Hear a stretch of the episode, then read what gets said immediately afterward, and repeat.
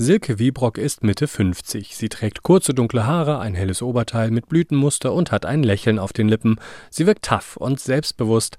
Dabei kämpft sie schon seit fast 30 Jahren mit Restless Legs, einer Krankheit, die ihr das Leben schwer macht. Es ist sehr schwer zu umschreiben, das Ganze. Es ist kein Schmerz, sondern es ist im Körper drin, in den Beinen drin, manchmal von der Fußsohle bis in die Leisten. Ich habe es sogar schon mal hin und wieder in den Armen. Es ist ja auch nicht richtig ein Kribbeln. Es ist einfach so unangenehm, dass es einen wirklich verrückt macht. Man bewegt dann die Beine automatisch, man springt auf, man kann nicht ruhig sitzen, man kann sich nicht konzentrieren. Es macht einen wirklich verrückt. Jeden Abend, wenn sie im Bett liegt, geht es los. Schlafen ist dann kaum möglich. Zwei Stunden am Stück vielleicht. Länger schafft sie nicht.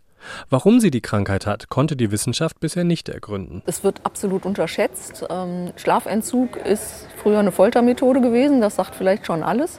Man kann das auch nicht unterdrücken oder sagen, dagegen angehen oder so.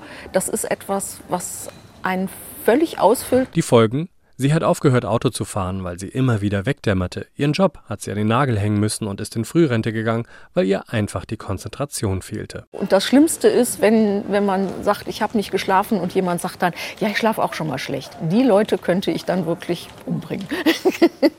Bei Restless Legs wird zuerst auf den Eisenspiegel geachtet. Dieser muss höher eingestellt werden als bei gesunden Menschen. Dahinter steckt die vermutete Ursache der Krankheit: zu wenig körpereigenes Dopamin. Es regelt normalerweise den Verkehr in unseren Nervenbahnen.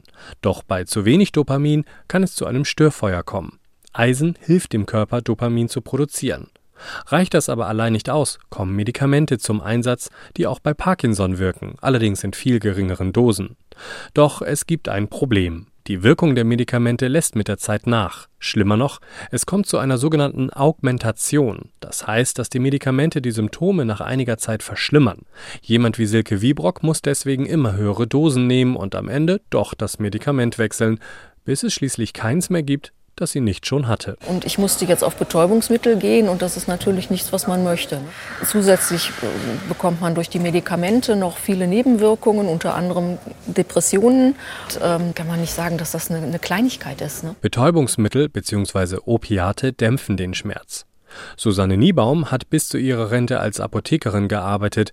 Sie kennt sich aus mit Tabletten und Nebenwirkungen und auch sie leidet unter Restless Legs und Schlafmangel.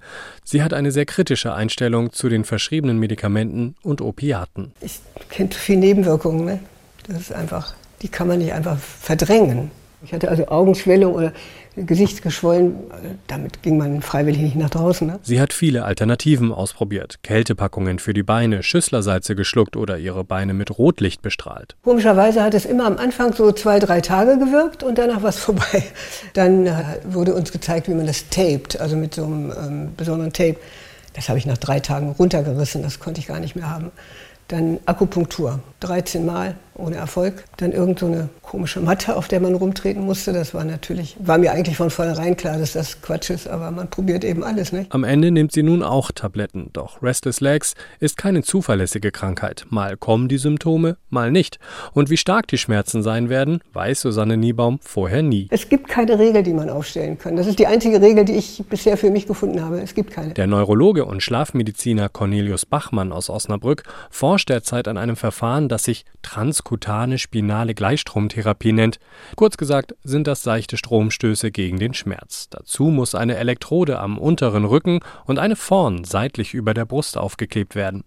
Das Verfahren wird sogar in den ärztlichen Leitlinien zu RLS, so kürzt er Restless Legs ab, erwähnt.